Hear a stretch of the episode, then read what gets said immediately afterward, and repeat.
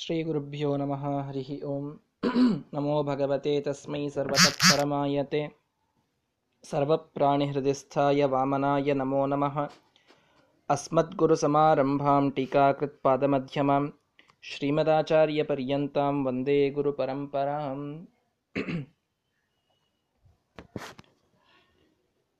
अणोरणीयान् महतो महीयान् आत्मास्य जन्तोर्निहितो गुहायां तमक्रतुः पश्यति वीतशोकः ಧಾತುಪ್ರಸಾದಾನ್ ಮಹಿಮಾನಮಾತ್ಮನಃ ಯಮದೇವರು ನಚಿಕೇತನಿಗೆ ಪರಮಾತ್ಮನ ಸ್ವರೂಪದ ವರ್ಣನೆಯನ್ನ ಮಾಡ್ತಾ ಒಂದು ಮಾತನ್ನ ಹೇಳಿದ್ದನ್ನು ನೋಡಿದ್ವಿ ಎಲ್ಲ ವೇದಗಳು ಯಾವನ ಸ್ವರೂಪವನ್ನು ಹೇಳುತ್ತವೆ ಎಲ್ಲ ತಪಸ್ಸಿಗೆ ಬ್ರಹ್ಮಚರ್ಯಾದಿ ವೃತಗಳಿಗೆ ಯಾವನು ಉದ್ದೇಶನಾಗಿದ್ದಾನೆ ಅಂತಹ ಆ ಪರಮಾತ್ಮನ ಸ್ವರೂಪವನ್ನ ಸಂಗ್ರಹದಿಂದ ಹೇಳಬೇಕು ಅಂದರೆ ಓಂ ಎಂಬುದಾಗಿ ಹೇಳಿದರು. ಓಂ ಅಂತಂದರೆ ಎಲ್ಲ ಗುಣಗಳಿಂದ ಪೂರ್ಣನಾದಂತಹ ಪರಮಾತ್ಮ. ಆ ಗುಣಪೂರ್ಣತ್ವವೇ ಅವನ ಮುಖ್ಯವಾದಂತಹ ಲಕ್ಷಣ. ಲಕ್ಷಣ ಅಂತಂದ್ರೇನು? ಒಂದು ಡಿಸ್ಟಿಂಕ್ಟಿವ್ ಕ್ಯಾರೆಕ್ಟರ್ ಅಂತ ಅಂತೀವಲ್ಲ, ಅವರನ್ನ ಗುರುತು ಹಿಡಿಬೇಕು ಅಂದ್ರೆ ಹೇಗೆ ಹಿಡಿಬೇಕು? ಒಂದು ಒಂದು ಹಳ್ಳಿ ಇದೆ. ಆ ಹಳ್ಳಿಯಲ್ಲಿ ಇವರ ಮನೆ ಯಾವುದು ಅಂತ ಕೇಳಬೇಕು ಅಂತಂದರೆ, ಯಾವ ಮನೆಯ ಮೇಲೆ ಒಂದು ಧ್ವಜ ಹಾರ್ತಾ ಇರ್ತದೆ ಅದವರ ಮನೆ ಅಂತ ಹೇಳಿದರೆ, ಆ ಧ್ವಜ ಇರೋದು ಅನ್ನೋದು ಅವರ ಮನೆಯ ಲಕ್ಷಣ ಅಂತ ಕರಿತೀವಿ. ಶಾಸ್ತ್ರದಲ್ಲಿ ಅದಕ್ಕೆ ಲಕ್ಷಣ ಅಂತ ವ್ಯವಹಾರ ಮಾಡ್ತಾರೆ. ಲಕ್ಷಣ ಅಂದ್ರೆ ಏನು ಅಂದರೆ, ಅದನ್ನು ತಿಳಿದರೆ ಆ ವಸ್ತು ಸರಿಯಾಗಿ ಗೊತ್ತಾಗ್ತದೆ. ಉಳಿದ ಯಾವ ವಸ್ತುಗಳು ಆ ಉಳಿದ ವಸ್ತುಗಳಿಂದ ಬೇರ್ಪಟ್ಟು ಅದೇ ವಸ್ತು ದೃಢ ಆಗಬೇಕು ಅಂದರೆ ಲಕ್ಷಣವನ್ನು ಹೇಳಬೇಕು ಅಂತ ಹೇಳ್ತೀವಿ. ಈಗ ಆಕಳುಗಳನ್ನು ನೋಡ್ತೇವೆ. ಆಕಳುಗಳ ಅಸಾಧಾರಣವಾದ ಲಕ್ಷಣ ಏನು? ಅವುಗಳ ಕುತ್ತಿಗೆಯಲ್ಲಿ ಒಂದು ತೊಗಲಿರುತ್ತದೆ, ಮೆತ್ತಗಿನ ತೊಗಲಿರ್ತದೆ ಗಂಗೆ ತೊಗಲು ಅಂತ ಕರೀತಾರೆ ಅದಕ್ಕೆ. ಸಂಸ್ಕೃತದಲ್ಲಿ ಅದಕ್ಕೆ ಸಾತ್ಸ್ನಾದಿಮತ್ವ ಅಂತ ಅಂತೀವಿ. ಈ ಸಾತ್ಸ್ನಾದಿಮತ್ವ ಉಳ್ಳದ್ದೇ ಆಕಳು. ಆ ಸಾತ್ಸ್ನಾದಿಮತ್ವ ಉಳ್ಳದ್ದೇ ಗೋ. ಈ ಈ ಒಂದು ಲಕ್ಷಣ ಏನು ಹೇಳ್ತೀವಿ ಗಂಗೆದೊಗಲು ಇದ್ದದ್ದು ಅನ್ನೋದು, ಇದು ಕೇವಲ ಹಸುವಿನಲ್ಲಿ ಮಾತ್ರ ಇರುವಂತಹ ಲಕ್ಷಣ. ಆ ಹಸುವನ್ನು ಬಿಟ್ಟರೆ ಇನ್ಯಾವ ಪ್ರಾಣಿಗಳಲ್ಲೂ ಆ ಲಕ್ಷಣ ಬರೋದಿಲ್ಲ. ಹೀಗಾಗಿ ಇನ್ಯಾವುದರಲ್ಲೂ ಬರದೇನೆ ಅದರಲ್ಲಿ ಮಾತ್ರ ಇರುವಂತಹ ಒಂದು ಗುಣಕ್ಕೆ ಲಕ್ಷಣ ಅಂತ ಕರೀತಾರೆ. ಈಗ ಕೋಡಿದ್ದದ್ದೇ ಆಕಳು ಅಂತ ಹೇಳಿಬಿಟ್ರೆ, ಎಮ್ಮೆಗೂ ಕೋಡಿದೆ ಬೇರೆ ಬೇರೆ ಪ್ರಾಣಿಗಳಿಗೂ ಕೋಡಿರ್ತದೆ ಹೀಗಾಗಿ ಕೋಡಿದ್ದದ್ದೇ ಆಕಳು ಅಂತ ಹೇಳಲಿಕ್ಕೆ ಬರೋದಿಲ್ಲ. ಆದ್ದರಿಂದ ಅದರಲ್ಲೇ ಇರತಕ್ಕಂಥ ಒಂದು ಗುಣವನ್ನು ಹೇಳಬೇಕು. ಅಸಾಧಾರಣವಾದ ಗುಣವನ್ನು ಹೇಳಬೇಕು. ಅದಕ್ಕೆ ಲಕ್ಷಣ ಅಂತ ಕರಿತೀವಿ. ಲಕ್ಷಣ ಜ್ಞಾನ ಇದ್ದಾಗಲೇ ಆ ಲಕ್ಷ್ಯದ ಜ್ಞಾನ, ಅಂದರೆ ಆ ವಸ್ತುವಿನ ಜ್ಞಾನ ಸರಿಯಾಗಿ ಆಗ್ತದೆ. ಹೀಗಾಗಿ ದೇವರ ಬಗ್ಗೆ ಹೇಳಬೇಕು ಅಂದರೆ ಲಕ್ಷಣ ಹೇಳಬೇಕು. ಇನ್ಯಾರಲ್ಲೂ ಇರಬಾರದು. ಅವನಲ್ಲಿ ಮಾತ್ರ ಇರಬೇಕು. ಅಂಥ ಲಕ್ಷಣ ಯಾವುದು ಅಂತ ಕೇಳಿದರೆ ಓಂ. ಎಂಬುದಾಗಿ ಯಮದೇವರು ಹೇಳಿದರು. ಅಂದರೆ ಅವನು ಗುಣಪೂರ್ಣನಾಗಿದ್ದಾನೆ. ಅವನನ್ನ ಬಿಟ್ಟರೆ ಇನ್ಯಾರೂ ಗುಣಪೂರ್ಣರಲ್ಲ. ಎಲ್ಲ ಗುಣಗಳಿಂದ ತುಂಬಿದವರು ಯಾರಿಲ್ಲ. ಅವನೊಬ್ಬನೇ ಆ ರೀತಿಯ ಲಕ್ಷಣವನ್ನು ಹೊಂದಿದಂತಹ ವ್ಯಕ್ತಿ. ಅವನೇ ಬ್ರಹ್ಮ, ಅವನೇ ಸರ್ವೋತ್ತಮ, ಅವನನ್ನು ತಿಳಿದಂಥವನು ಮೋಕ್ಷವನ್ನು ಪಡೀತಾನೆ. ಅವನೇ ಮುಖ್ಯವಾದ ಆಶ್ರಯ. ಅವನನ್ನು ತಿಳಿದವ ಬ್ರಹ್ಮಲೋಕದಲ್ಲಿ ಆನಂದದಿಂದ ಇರ್ತಾನೆ ಅಂತ ಹೇಳಿ ಯಾರು ಅವನನ್ನು ತಿಳಿದುಕೊಳ್ತಾರೋ ಫಲವನ್ನು ಹೇಳಿದರೂ ಯಮದೇವರು ಯಾರವನನ್ನು ತಿಳಿದುಕೊಳ್ತಾರೆ ಜನನ ಮರಣದ ಈ ಒಂದು ಸಂಕೋಲೆಯಿಂದ ಅವರು ಹೊರಗಡೆ ಬರ್ತಾರೆ. ಹಾಗೆ ನೋಡಿದರೆ ಆತ್ಮನಿಗೆ ಜನನ ಮರಣಗಳಿಲ್ಲ. ಯಾರೂ ಯಾರನ್ನು ಸಾಯಿಸಲಿಕ್ಕೂ ಸಾಧ್ಯ ಇಲ್ಲ, ಕೊಲ್ಲಲಿಕ್ಕೂ ಸಾಯಲಿಕ್ಕೂ ಯಾರಿಂದಲೂ ಸಾಧ್ಯವಿಲ್ಲ. ಹಾಗಿದ್ದರೂ ಕೂಡ ದೇಹ ಸಂಬಂಧದಿಂದ ಏನೊಂದು ಜನನ ಮರಣ ಅಂತ ಬಂದಿರ್ತದೆ ಅದು ಕೂಡ ತಪ್ಪಿ ಹೋಗ್ತದೆ. ಯಾರು ದೇವರನ್ನು ತಿಳಿದುಕೊಳ್ತಾರೋ ಅವನಿಗೆ. ಹಾಗಾದರೆ ಆ ದೇವರ ಮತ್ತಷ್ಟು ಲಕ್ಷಣವನ್ನು ಹೇಳ್ರಿ. ಮತ್ತಷ್ಟು ಅವನ ಕೆಲಸ ಎಂಥದ್ದು ಅಂತ ಹೇಳ್ರಿ ಅಂತಂದಾಗ ಅಲ್ಲೊಂದು ಮಾತನ್ನು ಹೇಳಿದರು. ಅಣೋರಣೀಯಾನ್ ಮಹತೋ ಮಹೀಯಾನ್, ಆತ್ಮಸ್ಯ ಜಂತೋರ್, ನಿಹಿತೋ ಗುಹಾಯಾಮ್ ಈ ದೇವರು ಅನ್ನುವವನೇನಿದ್ದಾನಲ್ಲ, ಇವನು ಪ್ರತಿಯೊಬ್ಬ ಮನುಷ್ಯನ ಅಥವಾ ಪ್ರತಿಯೊಬ್ಬ ಜಂತುವಿನ ಹೃದಯದ ಒಳಗಡೆಯೇ ಇದ್ದಾನೆ. ಅವನು ಎಲ್ಲೂ ದೂರದಲ್ಲಿಲ್ಲ. ಪ್ರತಿಯೊಬ್ಬ ಜಂತುವಿನ ಹೃದಯದ ಒಳಗಡೆಗೆ ಇದ್ದಾನೆ. ಅಲ್ಲ, ಹೃದಯದ ಒಳಗೆ ಇದ್ದಾನೆ ಅಂತಂದ್ರೆ ಜೀವನೊಳಗಿದ್ದಾನೆ ಅಂತ ಅರ್ಥ. ಹೌದಾ? ಹೌದು. ಯಾಕಂದ್ರೆ ನಮ್ಮ ಹೃದಯದ ಮಧ್ಯದಲ್ಲಿ ನಮ್ಮ ಜೀವ ಇರುತ್ತದೆ. ಆ ಜೀವನೊಳಗೆ ಪರಮಾತ್ಮ ಇದ್ದಾನೆ. ಜೀವ ಎಷ್ಟಿದ್ದಾನೆ? ಒಂದು ಅಣುವಿನಷ್ಟಿದ್ದಾನೆ ಜೀವ. ಜೀವನ ಪರಿಮಾಣ ಬಹಳ ಚಿಕ್ಕದು. ಜೀವನ ಪರಿಮಾಣ ದೊಡ್ಡದಲ್ಲ. ಹೀಗಾಗಿ ಸಣ್ಣದಾದ ಒಬ್ಬ ಜೀವನಿದ್ದಾನೆ. ಅವನಲ್ಲಿ ದೇವರಿದ್ದಾನೆ ಅಂತಂದರೆ ಅವನಿಗಿಂತೂ ಸಣ್ಣವನಿದ್ದಾನ ಅವನು ಅಂತ ಪ್ರಶ್ನೆ. ಹೌದು, ಅವನಿಗಿಂತೂ ಸಣ್ಣವನಿದ್ದಾನೆ ಅಂತ ಹೇಳಿದ್ವಿ ಅಂತ ಇಟ್ಟುಕೊಳ್ರಿ. ಮತ್ತೆ ಭಾಗವತಾದಿಗಳಲ್ಲಿ ನಾವು ನೋಡಬೇಕಾದಾಗ ವಿರಾಟ್ ರೂಪದ ಚಿಂತನೆಯನ್ನು ಹೇಳುತ್ತಾರೆ ಎರಡನೇ ಸ್ಕಂದದಲ್ಲಿ. ಎಂಥ ದೇವರ ವಿರಾಟ್ ರೂಪ ಅಂತಂದ್ರೆ ಇಡೀ ಪಾತಾಳವೇ ಅವನ ಪಾದ, ಪಾದಗಳು, ಹೀಗೆ ಇಡೀ ಭೂಮಂಡಲವೇ ಅವನ ಕಟಿಭಾಗ. ಹೀಗೆ ಅವನ ಒಂದೊಂದು ಅಂಗವನ್ನಾಶ್ರಯಿಸಿ ಒಂದೊಂದು ಲೋಕಗಳೇ ಅವನ ಅಂಗಗಳನ್ನು ಆಶ್ರಯಿಸಿ ಇವೆ ಅಂತ ಭಾಗವತದಲ್ಲಿ ನಾವು ಕೇಳುತ್ತೇವೆ. ಅಂಥ ದೊಡ್ಡದಾದಂಥ ರೂಪ ಒಂದು ಕಡೆಗೆ. ಇಲ್ಲಿ ಜಂತೋರ್ ನಿಹಿತೋ ಗುಹಾಯಾಮ್ ಹೃದಯದ ಮಧ್ಯಭಾಗದಲ್ಲಿ ಅಣುವಿನಲ್ಲಿ ಅಣುವಾಗಿ ದೇವರಿದ್ದಾನೆ ಅಂತ ಒಂದು ಕಡೆ ಹೇಳ್ತಾರೆ. ಎರಡೂ ಹೇಗೆ ಸಾಧ್ಯ?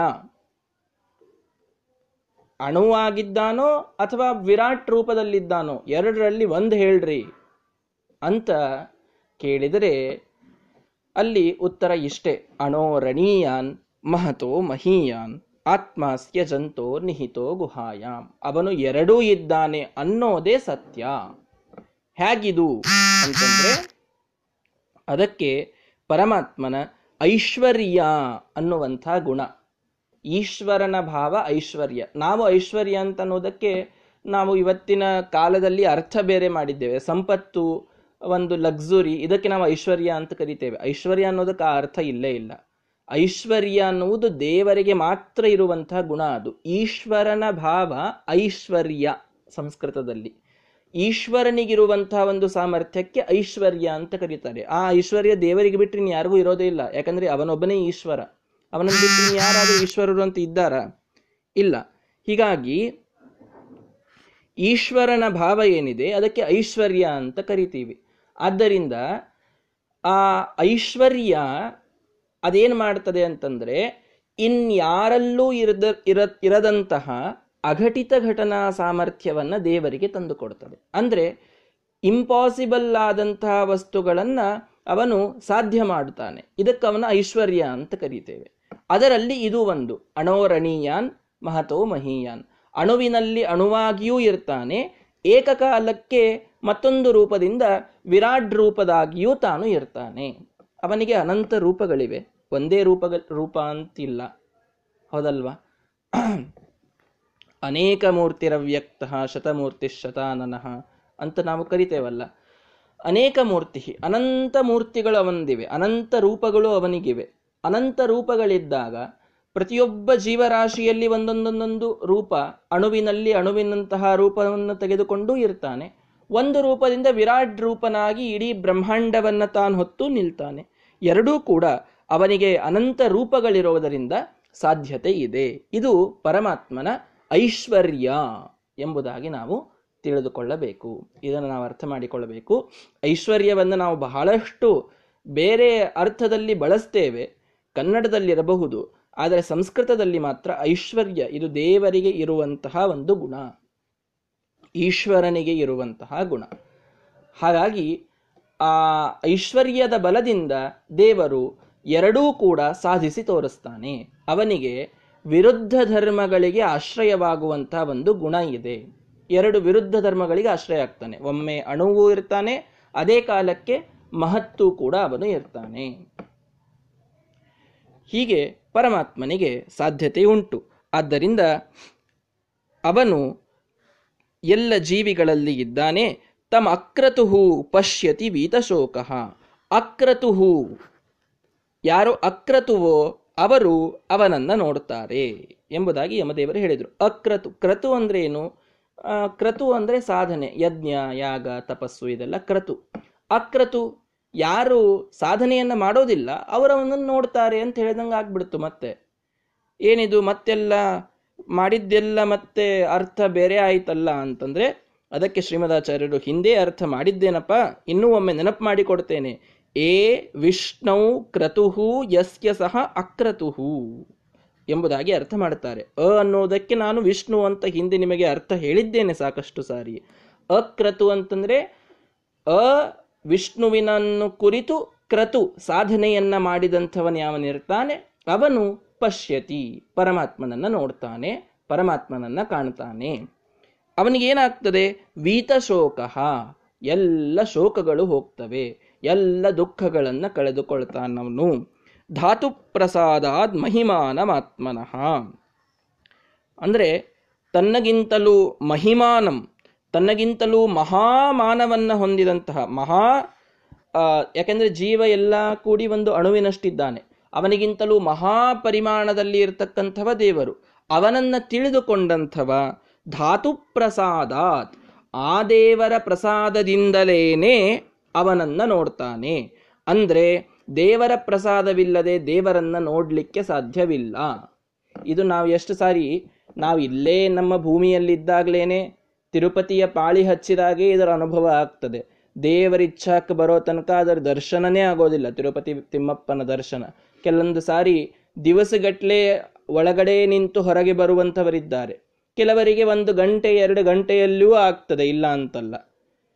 ಇದು ಆಗ ಎಲ್ರಿಗೂ ದೇವರ ಇಚ್ಛೆಯ ಅನುಭವ ಬಂದಿರಲಿಕ್ಕೆ ಬೇಕು. ದೇವರ ಇಚ್ಛೆ ಇತ್ತು, ಬೇಗ ಆಯಿತು ಅಂತ ಹೇಳಿ ನಾವು ಮಾತಾಡುವಾಗೆ ಹೇಳುತ್ತೇವೆ. ಇನ್ನೆಷ್ಟೋ ಜನ ಏನು ಮಾಡೋದ್ರಿ? ತಿಮ್ಮಪ್ಪನ ಇಚ್ಛೆಗೆ ಬಂದಿಲ್ಲ, ಹಾಗೆ ಬರಬೇಕಾಯಿತು ಸುಮ್ಮನೆ ಗೋಪುರದ ದರ್ಶನ ಮಾಡ್ಕೊಂಡು ಬಂದ್ವಿ ಅಂತ ಹೇಳ್ತಾರೆ.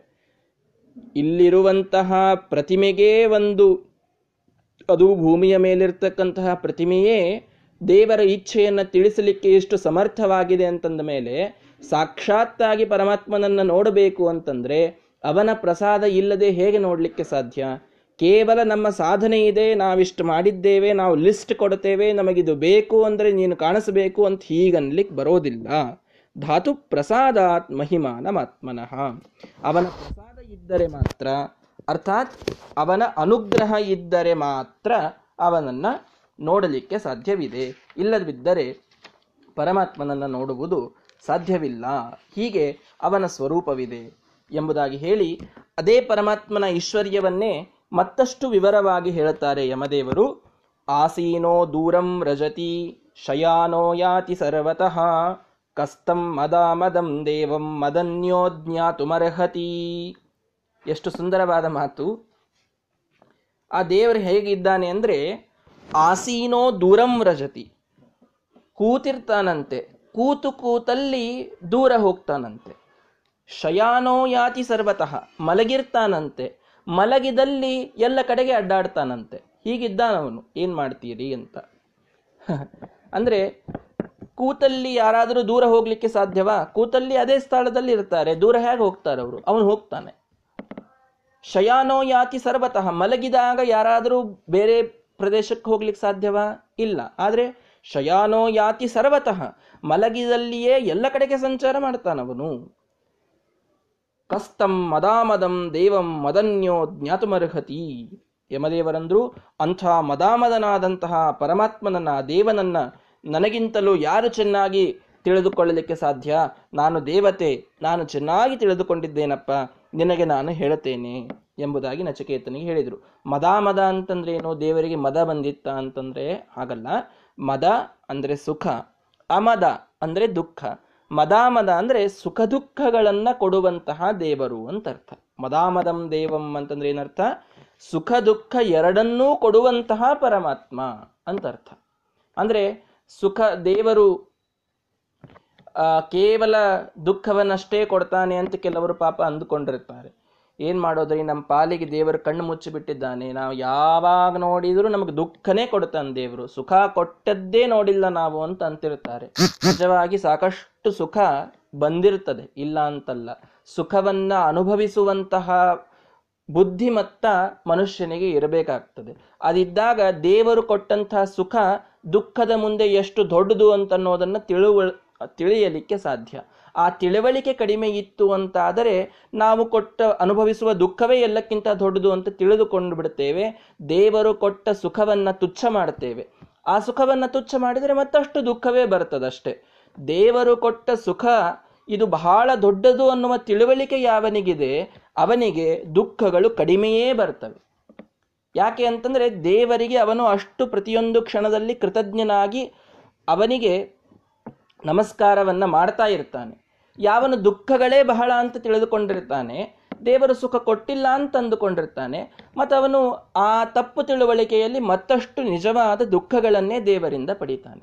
ಹೀಗಾಗಿ ಸುಖ ದುಃಖಗಳೆರಡನ್ನೂ ಕೊಡುವಂಥವ ಪರಮಾತ್ಮನೇ. ತಿಳುವಳಿಕೆ ಬೇಕು. ದೇವರು ಕೊಟ್ಟ ಸುಖ ಬಹಳ ದೊಡ್ಡದಿದೆ, ದುಃಖ ಬಹಳ ಸಣ್ಣದಿದೆ. ನಾವು ಮಾಡಿದಂತಹ ಕೆಟ್ಟ ಕರ್ಮಗಳಿಗೆ ಮಹಾ ದುಃಖ ಬರಬೇಕಾಗಿತ್ತು. ದೇವರು ಸ್ವಲ್ಪನ್ನೇ ಕೊಟ್ಟು ಮುಗಿಸಿ ನಮಗೆ ಮತ್ತೆ ಸುಖವನ್ನು ಕೊಡ್ತಾ ಇದ್ದಾನೆ. ಅವನಿಗೆ ನಾವು ಕೃತಜ್ಞರಾಗಿರಬೇಕು. ಈ ಒಂದು ತಿಳುವಳಿಕೆ ಇತ್ತು ಅಂತಾದರೆ ಸುಖವೇ ಜಾಸ್ತಿ ನಮಗೆ ಜೀವನದಲ್ಲಿ ಸಿಗಲಿಕ್ಕೆ ಸಾಧ್ಯ. ಸುಖದ ತಿಳುವಳಿಕೆ ಇಲ್ಲದಿದ್ದರೆ ದುಃಖ ಹೆಚ್ಚಾಗುವುದರಲ್ಲಿ ಯಾವ ಸಂಶಯವೂ ಇಲ್ಲ. ಆದ್ದರಿಂದ ದೇವರಿಗೆ ಏನು ಹೇಳ್ತಾರೆ? ಮದಾಮದಂ ದೇವಂ. ಸುಖ ದುಃಖಗಳೆರಡನ್ನೂ ಕೊಡುವಂತಹ ಪರಮಾತ್ಮ ಎಂಬುದಾಗಿ. ಹೀಗಾಗಿ ಅಂತಹ ದೇವನನ್ನ ನಾನು ಬಹಳ ಚೆನ್ನಾಗಿ ತಿಳಿದುಕೊಂಡಿದ್ದೇನೆ ಅಂತ ಯಮದೇವರು ಹೇಳಿದರು. ಇಲ್ಲಿ ಒಂದು ಪ್ರಶ್ನೆ ಬರುತ್ತದೆ. ಮೊದಲನೇದ್ದು, ಕೂತಲ್ಲಿಯೇ ಎಲ್ಲ ಕಡೆಗೆ ಹೋಗ್ತಾನೆ, ದೂರದಲ್ಲಿ ಹೋಗ್ತಾನೆ ಅಂತ ಅನ್ನೋದು ಹೇಗೆ ಎಂಬುದಾಗಿ. ಶ್ರೀಮದಾಚಾರ್ಯ ಅದಕ್ಕೆ ಉತ್ತರ ಕೊಟ್ಟರು ಐಶ್ವರ್ಯಾದೇವ ಆಸೀನಃ ದೂರಂ ರಜತಿ ಇತ್ಯಾದಿ. ಅದು ಅವನ ಐಶ್ವರ್ಯ. ನಾವು ಹಿಂದೆ ಹೇಳಿದ್ವಲ್ಲಪ್ಪ ಅಣೋರಣೀಯಾನ್ ಮಹತೋ ಮಹೀಯಾನ್ ಇದೆಲ್ಲ ಅವನ ಐಶ್ವರ್ಯ ಅಂತ ಹೇಳಿವಲ್ಲ ನಾವು. ಅವನ ಐಶ್ವರ್ಯವೇ ಹಾಗೆ. ಅವನು ವಿರುದ್ಧ ಧರ್ಮಗಳನ್ನ ಮಾಡ್ತಾ ಇರ್ತಾನವನು ಕೂತಲ್ಲಿಯೇನೆ ಒಂದು ರೂಪದಿಂದ ಕೂತಿರ್ತಾನೆ, ಮತ್ತೊಂದು ರೂಪದಿಂದ ಹೋಗಿರ್ತಾನೆ. ಒಂದು ರೂಪದಿಂದ ಮಲಗಿರ್ತಾನೆ, ಮತ್ತೊಂದು ರೂಪದಿಂದ ಅಡ್ಡಾಡ್ತಾ ಇರ್ತಾನೆ. ಅವನ ಅನಂತ ರೂಪಗಳು, ಅನಂತ ಗುಣಗಳು, ಅನಂತ ಕ್ರಿಯೆಗಳು, ಹೀಗಾಗಿ ಅವನು ಹೀಗೆ ಅಂತ ಹೇಳಲಿಕ್ಕೆ ಬರೋದಿಲ್ಲ. ಇದು ಅವನ ಐಶ್ವರ್ಯ, ಆದ್ದರಿಂದ ಸಾಧ್ಯ ಎಂಬುದಾಗಿ ಒಂದು. ಎರಡನೆಯದ್ದು, ಇಲ್ಲಿ ಮದಾಮದಂ ದೇವಂ ಅಂತ ಹೇಳಿದ್ದಾರೆ. ಅಂದರೆ ಆ ದೇವನನ್ನ ನನಗಿಂತ ಜಾಸ್ತಿ ಯಾರು ತಿಳ್ಕೊಂಡಿದ್ದಾರೆ ಅಂತ. ದೇವ ಅಂತ ಹೇಳಿದ್ದಾರೆ. ನೀವಿಷ್ಟೆಲ್ಲ ಕಟಿಪಿಟಿ ಮಾಡಿ ಏನು ಮಾಡ್ತಾ ಇದ್ದೀರಿ ಅಂದರೆ ವಿಷ್ಣು ಸರ್ವೋತ್ತಮ ಅಂತ ನೀವು ಪ್ರೂವ್ ಮಾಡ್ಲಿಕ್ಕೆ ಹೊರಟದ್ದು. ಇಲ್ಲಿ ವಿಶ್ ಕಸ್ತಂ ಮದಾಮದಂ ವಿಷ್ಣುಂ ಮದನ್ಯೋ ಜ್ಞಾತಮರ್ಹತಿ ಅಂತ ಏನಾದರೂ ಯಮದೇವರಂದಿದ್ರೆ ವಿಷ್ಣು ಪರಮಾತ್ಮನ ಬಗ್ಗೆ ಇದೆ, ನಾರಾಯಣನೇ ಸರ್ವೋತ್ತಮ ಅಂತ ನೀವು ಹೇಳೋದು ಸರಿ ಅಂತ ನಾವು ಒಪ್ಪಬಹುದಾಗಿತ್ತು.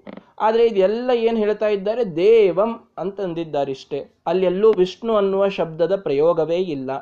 ಅಂದ ಮೇಲೆ ಹೇಗೆ ಹೇಳುತ್ತೀರಿ ನೀವು ಇದೆಲ್ಲ ನಾರಾಯಣನ ಬಗ್ಗೆ ಇದೆ ಅಂತ? ಇದು ಬೇರೆ ಯಾವುದೋ ದೇವನ ಬಗ್ಗೆ ಇರಬಹುದಲ್ಲ. ದೇವ ದೇವತೆಗಳಂತೂ ಸಾಕಷ್ಟು ಜನ ಇದ್ದಾರೆ. ಯಾವ ದೇವನ ಬಗ್ಗೆಯೂ ಹೇಳಿರಬಹುದಲ್ಲ. ಎಂಬುದಾಗಿ ಪ್ರಶ್ನೆ ಬಂದರೆ ಅಲ್ಲಿ ಶ್ರೀಮದಾಚಾರ್ಯರು ನಾವ್ಯಾಕೆ ಹೇಳೋದು? ವಾಕ್ಯವಿದೆ, ಕೇಳಿ. ವಾಕ್ಯವಿದೆ. ನಾನು ಹೇಳುವುದಕ್ಕೆ ಪ್ರಮಾಣವಿದೆ. ಆ ಪ್ರಮಾಣದ ಬಲದಿಂದ ನಾನು ಹೇಳೋದು. ಏನು ಪ್ರಮಾಣ? ಸಾಕ್ಷಾತ್ತಾಗಿ ಅದೇ ಮಾತು ಬರುವಂತಹ ಪ್ರಮಾಣವನ್ನು ತೆಗೆದಿಟ್ಟು ಕೊಡುತ್ತಾರೆ ಶ್ರೀಮದಾಚಾರ್ಯರು. ಒಂದು ಕಡೆಗೆ ಒಂದು ಶ್ಲೋಕ ಇದೆ. ಏನು? ಆಸೀನೋ ದೂರಂ ರಜತಿ, ಶಯಾನೋ ಯಾತಿ ಸರ್ವತಃ. ಐಶ್ವರ್ಯಾತ್ ಭಗವಾನ್ ವಿಷ್ಣು, ವಿರುದ್ಧಂ ಘಟಯತ್ಯಸೌ ಇತಿ ಚ. ಇನ್ನೇನು ಬೇಕು ಅಂತಂದ್ರು ಶ್ರೀಮದಾಚಾರ್ಯರು. ಐಶ್ವರ್ಯಾತ್ ಭಗವಾನ್ ವಿಷ್ಣು ವಿರುದ್ಧಂ ಘಟಯತ್ಯಸೌ ಎಂಬುದಾಗಿ ಪುರಾಣಗಳ ಪ್ರಮಾಣವಿದೆ.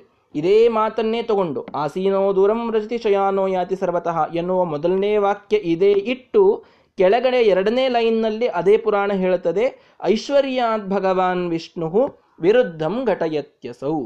ಐಶ್ವರ್ಯದ ಬಲದಿಂದ ಭಗವಾನ್ ವಿಷ್ಣು ಈ ವಿರುದ್ಧವನ್ನ ಮಾಡಿ ತೋರಿಸ್ತಾನೆ. ಆಯ್ತಲ್ಲ? ವಿಷ್ಣು ಪರಮಾತ್ಮನ ಬಗ್ಗೆಯೇ ಈ ಮಾತು ಅಂತನ್ನುವುದು ಸಿದ್ಧವಾಯಿತು. ವಿಷ್ಣು ಸರ್ವೋತ್ತಮತ್ವಕ್ಕೆ ಸಾಕಷ್ಟು ಪ್ರಮಾಣಗಳು ನಮಗೆ ಸಿಗುತ್ತವೆ ಅನ್ನುವುದನ್ನು ಶ್ರೀಮದಾಚಾರ್ಯರು ಮೇಲಿಂದ ಮೇಲೆ ನಮಗೆ ಎತ್ತಿ ತೋರಿಸ್ತಾರೆ. ಹೀಗಾಗಿ ವಿರುದ್ಧಂ ಘಟಯತ್ಯಸೌ. ಆ ವಿಷ್ಣು ಪರಮಾತ್ಮ ವಿರುದ್ಧವಾದಂತಹ ಧರ್ಮಗಳನ್ನು ಘಟನ ಮಾಡ್ತಾನೆ ಎಂಬುದಾಗಿ. ಇದಕ್ಕೊಂದು ಚೇಷ್ಟೆಯ ರೀತಿಯಲ್ಲಿ ಸತ್ಯಸಂಧ ತೀರ್ಥರು ಒಂದು ಕಡೆಗೆ ಆ ವಿಷ್ಣು ಸ್ತುತಿಯ ಬಗ್ಗೆ ನಾನೇನು ಹೇಳ್ತಾ ಇದ್ದೆ, ಅದರಲ್ಲಿ ಹೇಳುತ್ತಾರೆ. ಏನು ಅಂದರೆ, ವಿರುದ್ಧ ಗತಿರೀಷಿತ ಮಹದಣುತ್ವ ಯೋರಾಶ್ರಯ ಕಥಂತ್ವಿತಿ ಮಮಾಭವದ್ ಪ್ರತಿದಿನಂ ಮಹಾದ್ವಾಪರ ಹಿರಣ್ಯ ಕಶಿಪೋಸ್ಸುತೆ ನರಕ ನಂದನೆ ಯದ್ದಯಾಂ. ವಿಧಾಯ ಋತಧೀಸುತೆ ಯದಿ ತನೋಷಿ ನತ್ವ ನತ್ವಂಗತಃ ಎಂಬುದಾಗಿ. ಅಂದರೆ, ನೀನು ವಿರುದ್ಧ ಧರ್ಮಗಳಿಗೆ ಆಶ್ರಯನಾಗಿದ್ದೀಯಾ ಅಂತ ವೇದಗಳೆಲ್ಲ ಹೇಳ್ತಾ ಇದ್ವು. ವಿರುದ್ಧವಾದ ಧರ್ಮಗಳು, ಒಂದು ಸಲ ಅಣು ಇರ್ತಿ, ಒಂದು ಸಲ ಮಹತ್ತಾಗಿ ಇರ್ತಿ, ಹೀಗೆಲ್ಲ ನಿನ್ನ ವಿರುದ್ಧವಾದ ಧರ್ಮಗಳಿವೆ ಅಂತ ವೇದಗಳು ಹೇಳ್ತಾವೆ. ನನಗದು ಹೇಗೆ ಅಂತ ವಿಶ್ವಾಸ ಬರ್ತಾ ಇರಲಿಲ್ಲ. ಇವತ್ತು ವಿಶ್ವಾಸ ಬಂತು ನನಗೆ. ಯಾಕೆ ಏನಾಯಿತು ಅಂದರೆ ಸತ್ಯಸಂಧ ತೀರ್ಥರು ಚೇಷ್ಟೆಯಲ್ಲಿ ಹೇಳ್ತಾರೆ. ನೀನು ಹಿರಣ್ಯ ಅಂತಹ ಕೆಟ್ಟ ರಾಕ್ಷಸ, ಆ ಹಿರಣ್ಯ ಕಶಿಪುವೆನ್ನುವಂತಹ ಕೆಟ್ಟ ರಾಕ್ಷಸನ ಮಗ ಪ್ರಹ್ಲಾದ, ಅವನ ಮೇಲೆ ಎಂಥ ದಯೆಯನ್ನು ತೋರಿದೆಯಲ್ಲ? ನರಕಾಸುರ ಎಂಥ ದೊಡ್ಡ ರಾಕ್ಷಸ, ಅವನ ಮಗ ಅವನ ಮೇಲೆ ಭಾರೀ ದಯೆಯನ್ನು ತೋರಿ ನರಕಾಸುರನನ್ನು ಸಂಹಾರ ಮಾಡಿ ಅವನ ಮಗನನ್ನೇ ರಾಜನನ್ನಾಗಿ ಮಾಡಿ ಅವನು ಮುಂದೆ ಪಾಂಡವರ ಪರವಾಗಿ ಯುದ್ಧವಾಡುವಂತೆ ಮಾಡಿದಿ. ಅರ್ಥಾತ್ ಎಂಥ ಕೆಟ್ಟ ತಂದೆಯರಿದ್ದರೂ ಅಂಥವರ ಸಂತಾನಕ್ಕೆ ಎಂಥ ಭಾರೀ ದಯೆಯನ್ನು ನೀನು ತೋರಿಸಿದಿ. ನಾನು ಸತ್ಯಬೋಧ ತೀರ್ಥರ ಸಂತಾನ. ನಾನು ಸತ್ಯಬೋಧ ತೀರ್ಥರ ಸಂತಾನವಾದರೂ ಕೂಡ ನನ್ನಲ್ಲಿ ನೀನು ದಯೆಯನ್ನು ತೋರಿಸ್ತಾ ಇಲ್ಲ. ಕೆಟ್ಟವರ ಮಕ್ಕಳಲ್ಲಿ ದಯೆ ತೋರಿ, ಒಳ್ಳೆಯವರ ಮಕ್ಕಳಲ್ಲಿ ನೀನು ದಯೆ ತೋರ್ತಾ ಇಲ್ಲಲ್ಲ, ಹೀಗಾಗಿ ನೀನು ವಿರುದ್ಧ ಧರ್ಮಗಳಿಗೆ ಆಶ್ರಯ ಆಗಿದ್ದಿ ಅಂತ ಅನ್ನೋದು ನನಗೇನೋ ಸರಿ ಅನ್ನಿಸ್ತಾ ಇದೆ ಇವತ್ತು ಅಂತ ಚೇಷ್ಟೆಯಲ್ಲಿ ವಿಷ್ಣು ಸ್ತುತಿಯಲ್ಲಿ ನಮಗೆ ತಿಳಿಸುತ್ತಾರೆ ಸತ್ಯಸಂಧ ತೀರ್ಥರು ಅಂತೂ ಅಲ್ಲಿ ಹೇಳಬೇಕಾಗಿದ್ದು, ವಿರುದ್ಧ ಗತಿರೀಷಿತ ಮಹದಣುತ್ವ ಯೋರಾಶ್ರಯ ಮಹತ್ ಏಕಕಾಲಕ್ಕೇನೆ ಅಣುವಾಗಿಯೂ ಮಹತ್ತಾಗಿಯೂ ಪರಮಾತ್ಮ ಇರ್ತಾನೆ ಅನ್ನುವಂತಹ ತತ್ವ ಅವರಿಗಲ್ಲಿ ತಿಳಿಸಬೇಕಾಗಿತ್ತು. ಆದ್ದರಿಂದ ಅದನ್ನು ನಾವಿಲ್ಲಿ ಉಪನಿಷತ್ತಿನಲ್ಲಿ, ಉಪನಿಷತ್ತಿನ ಈ ಯಮದೇವರ ವಾಕ್ಯದಲ್ಲಿ ತಿಳಿಸ್ತಾ ತಿಳಿತಾ ಇದ್ದೇವೆ. ಅಶರೀರಂ ಶರೀರೇಶ್ವನವಸ್ಥೇಶ್ವಸ್ಥಿತಂ ಮಹಾಂತಂ ವಿಭುಮಾತ್ಮಾನಂ ಮತ್ವಾಧೀರೋ ನ ಶೋಚತಿ. ಮತ್ಯಾಗಿದ್ದಾನೆ ದೇವರು ಅಂತಂದರೆ ಅಶರೀರಂ ಶರೀರೇಶು. ಅನವಸ್ಥೇಷ್ವಸ್ಥಿತಂ ಅನವಸ್ಥೇಷು ಶರೀರೇಶು ಎಷ್ಟೆಲ್ಲ ಶರೀರಗಳಿವೆ ಸರಿಯಾದ ಅವಸ್ಥೆಗಳಲ್ಲಿ ಇರದ, ಇರದಂತಹ ಶರೀರಗಳು ಸಾಕಷ್ಟಿವೆ. ಅದರೆಲ್ಲದರಲ್ಲಿ ತಾನಿದ್ದಾನೆ. ತಾನು ಮಾತ್ರ ಅಶರೀರನಾಗಿ ಇದ್ದಾನೆ.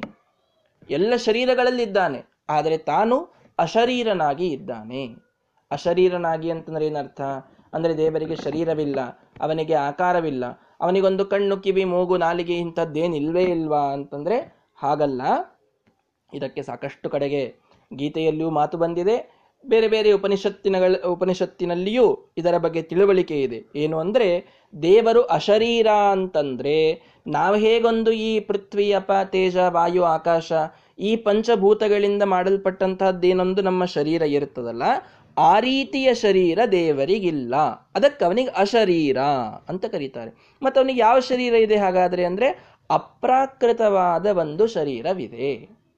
ಅದು ಎದರಿಂದ ಮಾಡಲ್ಪಟ್ಟದ್ದು? ಅದು ಬರೀ ಗುಣಗಳಿಂದ ಮಾಡಲ್ಪಟ್ಟದ್ದು. ಸತ್, ಚಿತ್, ಆನಂದಾತ್ಮಕ ದೇಹ ಅಂತ ಕರಿತೀವಿ ನಾವು ದೇವರ ದೇಹಕ್ಕೆ.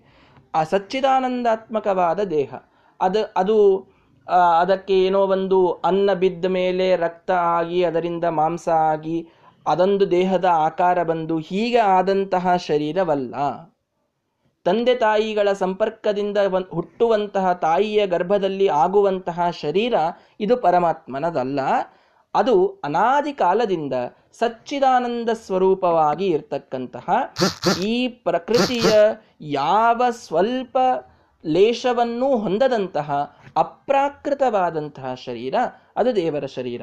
ಅದನ್ನು ಹೇಳಲಿಕ್ಕೆ ಇಲ್ಲಿ ಯಮದೇವರು ಹೇಳಿದರು, ಅಶರೀರಂ ಶರೀರೇಶು ಅನವಸ್ಥೇಶ್ವಸ್ಥಿತಂ ಅಂತಹ ಮಹಾಂತಂ, ಮಹಾಮಹಿಮೆಯುಳ್ಳಂತಹ ವಿಭುಂ ಎಲ್ಲ ಕಡೆಗೆ ಇರತಕ್ಕಂತಹ, ವಿಭು ಅಂತಂದರೆ ಎಲ್ಲ ಕಡೆಗೆ ವ್ಯಾಪ್ತನಾಗಿ ಇರ್ತಕ್ಕಂತಹ ಆತ್ಮಾನಂ, ಆತ್ಮನಾದಂತಹ ಆ ಪರಮಾತ್ಮನನ್ನು ತಿಳಿದುಕೊಂಡವ ಧೀರ ನ ಶೋಚತಿ. ಅವನು ನಿಜವಾದ ಧೀರ, ಅವನು ದುಃಖದಿಂದ ಮೇಲೆ ಬರ್ತಾನೆ, ದುಃಖದಿಂದ ಹೊರಗೆ ಬರ್ತಾನೆ ಎಂಬುದಾಗಿ. ಆದರೆ ಇಲ್ಲಿ ಒಂದು ವಿಶೇಷ ಅರ್ಥವನ್ನ ಟಿಪ್ಪಣಿಕಾರರು ವೇದೇಶ ತೀರ್ಥರು ಮಾಡ್ತಾರೆ. ಏನು ಅಂದ್ರೆ, ಆತ್ಮಾನಂ. ದೇವರಿಗೆ ಆತ್ಮ ಅಂತ ಯಾಕೆ ಕರೀತಾರೆ? ಆತ್ಮ ಅನ್ನುವ ಶಬ್ದಕ್ಕೆ ಸ್ವಾಮಿ ಎಂಬುದಾಗಿ ಅರ್ಥ ಇದೆ. ಆತ್ಮ ಅಂತಂದ್ರೆ ನಾವು ಆತ್ಮರೇ ಮತ್ತೆ ದೇವರದೇನು ಬಂತು ಅಂತ ಅಂದ್ಬಿಡ್ತೀವಿ. ಹೀಗಾಗಿ ಆತ್ಮ ಅನ್ನೋದಕ್ಕೆ ಬರೀ ನಮ್ಮ ಆತ್ಮ ಅಂತ ಇಷ್ಟೇ ಅರ್ಥ ಮಾಡಿಕೊಳ್ಬೇಡ್ರಿ. ವೇದೇಶ ತೀರ್ಥರು ಹೇಳ್ತಾರೆ, ಆತ್ಮ ಅನ್ನುವ ಶಬ್ದಕ್ಕೇನೆ ಸ್ವಾಮಿ ಅಂತವೂ ಅರ್ಥ ಇದೆ. ಹೀಗಾಗಿ ಇಲ್ಲಿ ದೇವರ ವಿಷಯದಲ್ಲಿ ಆತ್ಮ ಅನ್ನೋದಕ್ಕೆ ಏನರ್ಥ? ಸ್ವಾಮಿ ಎಂಬುದಾಗಿ ಅರ್ಥವನ್ನ ಮಾಡಿಕೊಳ್ಳಬೇಕು. ದೇವರನ್ನ ಏನಂತ ತಿಳಿದುಕೊಂಡಂಥವ ಮೋಕ್ಷಕ್ಕೆ ಹೋಗ್ತಾನೆ, ಸ್ವಾಮಿ ಎಂಬುದಾಗಿ ತಿಳಿದುಕೊಂಡಂಥವ. ಇದು ಬಹಳ ಮಹತ್ವದ್ದು. ದೇವರಿಗೆ ನಮಗೆ ಇರುವಂಥ ಸಂಬಂಧ ಎಂಥದ್ದು ಎಂಬುದಾಗಿ ಬಹಳಷ್ಟು ಸಿದ್ಧಾಂತಗಳಲ್ಲಿ ಗೊಂದಲ ಇದೆ. ಬಹಳ ಸಿದ್ಧಾಂತಗಳು ಇದನ್ನು ಗೊಂದಲಕ್ಕೆ ಹಾಕ್ಕೊಳ್ತೇವೆ. ದೇವರು ಸಖ ಅಂತ ಕೆಲವು ಸಿದ್ಧಾಂತಗಳು ಹೇಳ್ತವೆ. ದೇವರು ತಂದೆ ಅಂತ ಕೆಲವು ಸಿದ್ಧಾಂತಗಳು ಹೇಳ್ತವೆ. ತಂದೆಗಿಂತ ಹೆಚ್ಚೇನಿಲ್ಲ ದೇವರು, ತಂದೆಯೇ ಅವನು. ಹೀಸ್ ಅವರ್ ಫಾದರ್ ಅಂತ ಹೇಳಿಬಿಡುತ್ತಾರೆ. ಇನ್ನು ಕೆಲವರು ಮತ್ಯಾವ ಯಾವ ಸಂಬಂಧಗಳನ್ನು ದೇವರಲ್ಲಿ ನಮಗೆ ಮತ್ ಸೃಷ್ಟಿಯನ್ನು ಮಾಡ್ತಾರೆ.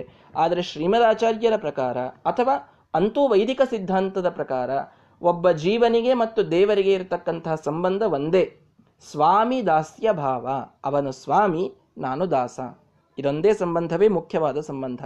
ಹೌದು, ದೇವರು ನಮ್ಮೆಲ್ಲರನ್ನ ಸೃಷ್ಟಿ ಮಾಡ್ತಾನೆ, ಅದಕ್ಕೆ ತಂದೆಯೂ ಹೌದು, ನಮ್ಮೆಲ್ಲರನ್ನ ರಕ್ಷಣೆ ಮಾಡ್ತಾನೆ, ಮಿತ್ರನೂ ಹೌದು. ಈ ಎಲ್ಲ ಸಂಬಂಧಗಳು ಇರಬಹುದು, ಇಲ್ಲ ಅಂತಲ್ಲ. ಅಂತೂ ಒಂದು ಅನಾದಿ ಕಾಲದ ಸಂಬಂಧ ಏನಿದೆ? ಅದು ಮಾತ್ರ ಸ್ವಾಮಿ ದಾಸ್ಯ ಭಾವ ಅನಾದಿ ಕಾಲದ ಋಣಾನುಬಂಧ ಮನ ನಿಲ್ಲ ನಿಲ್ಲಿಸೋ ಮಾಧವ ಅಂತ ದಾಸರು ಹೇಳಿದ್ದು, ಆ ಅನಾದಿ ಕಾಲದ ಋಣಾನುಬಂಧ ಏನಿದೆಯಲ್ಲ, ಅದು ಮಾತ್ರ ಯಾವ ಸಂಬಂಧದಿಂದ ಇದೆ ಅಂತಂದ್ರೆ, ದೇವರು ಸ್ವಾಮಿ, ನಾವು ದಾಸ. ಈ ಸಂಬಂಧವೇ ಮುಖ್ಯವಾದ ಸಂಬಂಧ ದೇವರು ಮತ್ತು ಜೀವರಲ್ಲಿ ಇರ್ತಕ್ಕಂಥದ್ದು.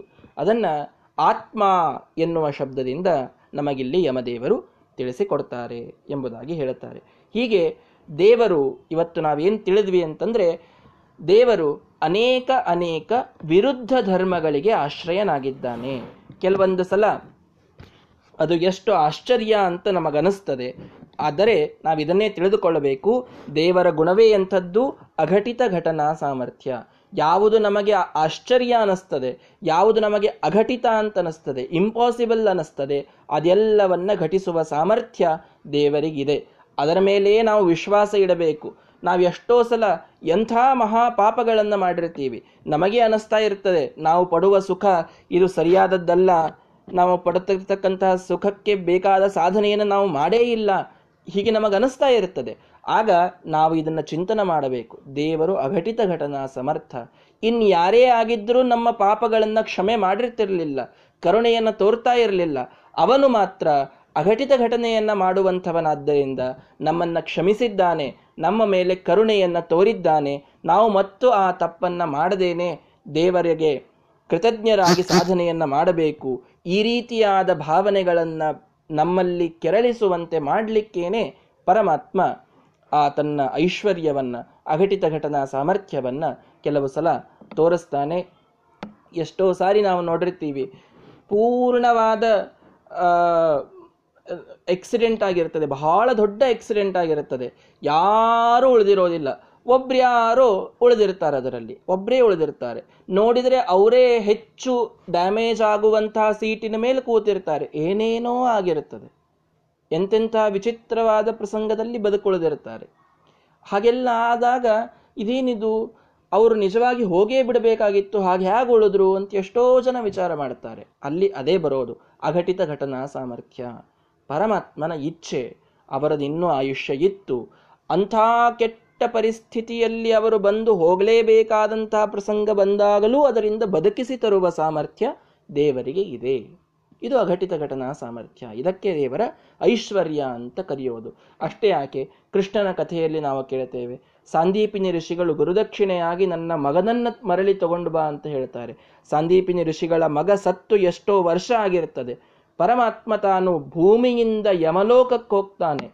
ಯಮಲೋಕಕ್ಕೆ ಹೋಗಿ ತನ್ನ ಚಕ್ರವನ್ನು ಮುಂದಿಟ್ಟು ಅಲ್ಲೆಲ್ಲ ಪೂರ್ಣ ಅಂಧಕಾರ ಇರ್ತದಲ್ಲಿ ಆ ಅಂಧಕಾರದ ಆ ಲೋಕವನ್ನು ತನ್ನ ಚಕ್ರದಿಂದ ಪ್ರಕಾಶಮಯ ಮಾಡಿ ಹೋಗಿ ಯಮನಿಗೆ ಕೇಳಿ ಸತ್ತ ಮಗನನ್ನ ಹೊರಳಿ ತಂದು ಸಂದೀಪಿನಿ ಋಷಿಗಳಿಗೆ ಕೊಡ್ತಾನೆ. ಅದು ಹೇಗೆ ಸಾಧ್ಯ? ಇನ್ನೊಬ್ಬರಾಗಿದ್ದರೆ ಹಾಗೆ ಮಾಡಬಹುದಾ? ಅಂಥ ಗುರುದಕ್ಷಿಣೆಯನ್ನು ಇನ್ಯಾರಾದರೂ ಕೊಡಲಿಕ್ಕೆ ಸಾಧ್ಯವಾ? ಇಲ್ಲ. ಹೇಗೆ ಸಾಧ್ಯವಾಯಿತು? ಅದಕ್ಕೇನೆ ಅಘಟಿತ ಘಟನಾ ಸಾಮರ್ಥ್ಯ ಎಂಬುದಾಗಿ ನಾವು ಅನ್ನೋದು. ಐಶ್ವರ್ಯ ಅಂತ ಆ ಒಂದು ಗುಣಕ್ಕೇನೆ ನಾವು ಹೆಸರಿಡೋದು. ಆ ಒಂದು ದೇವರ ಐಶ್ವರ್ಯದ ಚಿಂತನೆಯನ್ನು ನಾವು ಮಾಡ್ತಾ ಇದ್ದರೆ ನಮಗೆ ದೇವರಲ್ಲಿ ಸಾಕಷ್ಟು ಹೆಚ್ಚು ವಿಶ್ವಾಸ ಹುಟ್ಟಲಿಕ್ಕೆ ಸಾಧ್ಯ. ನಮ್ಮ ಕಷ್ಟದ ಪ್ರಸಂಗಗಳಲ್ಲಿ ದೇವರು ತನ್ನ ಐಶ್ವರ್ಯದಿಂದ ನಮ್ಮನ್ನು ಹೊರಗೆ ತರ್ತಾನೆ. ಹೌದು, ನಾನು ಸಾಧನೆ ಮಾಡಿರಲಿಕ್ಕಿಲ್ಲ, ನನ್ನಿಂದ ಅಷ್ಟು ಪುಣ್ಯ ಆಗಿರಲಿಕ್ಕಿಲ್ಲ, ಆದರೂ ಕೂಡ ದೇವರ ಕರುಣೆ ದೇವರ ಐಶ್ವರ್ಯದ ಬಲ ಅಷ್ಟು ಮಹಾ ಇದ್ದದ್ದರಿಂದ ನಾನಿದರಿಂದ ಪಾರಾಗ್ತೇನೆ ಅನ್ನುವ ವಿಶ್ವಾಸ ಬಿಡಲಿಕ್ಕೆ ದೇವರ ಈ ಐಶ್ವರ್ಯದ ಚಿಂತನೆಯನ್ನ ನಿತ್ಯದಲ್ಲಿ ನಾವೆಲ್ಲರೂ ಮಾಡಬೇಕು ಅಂತ ಹೇಳ್ತಾ ಮುಂದಿನ ಭಾಗವನ್ನು ನಾಳೆಯ ದಿವಸ ನೋಡೋಣ. ಶ್ರೀಕೃಷ್ಣಾರ್ಪಣ ಮಸ್ತು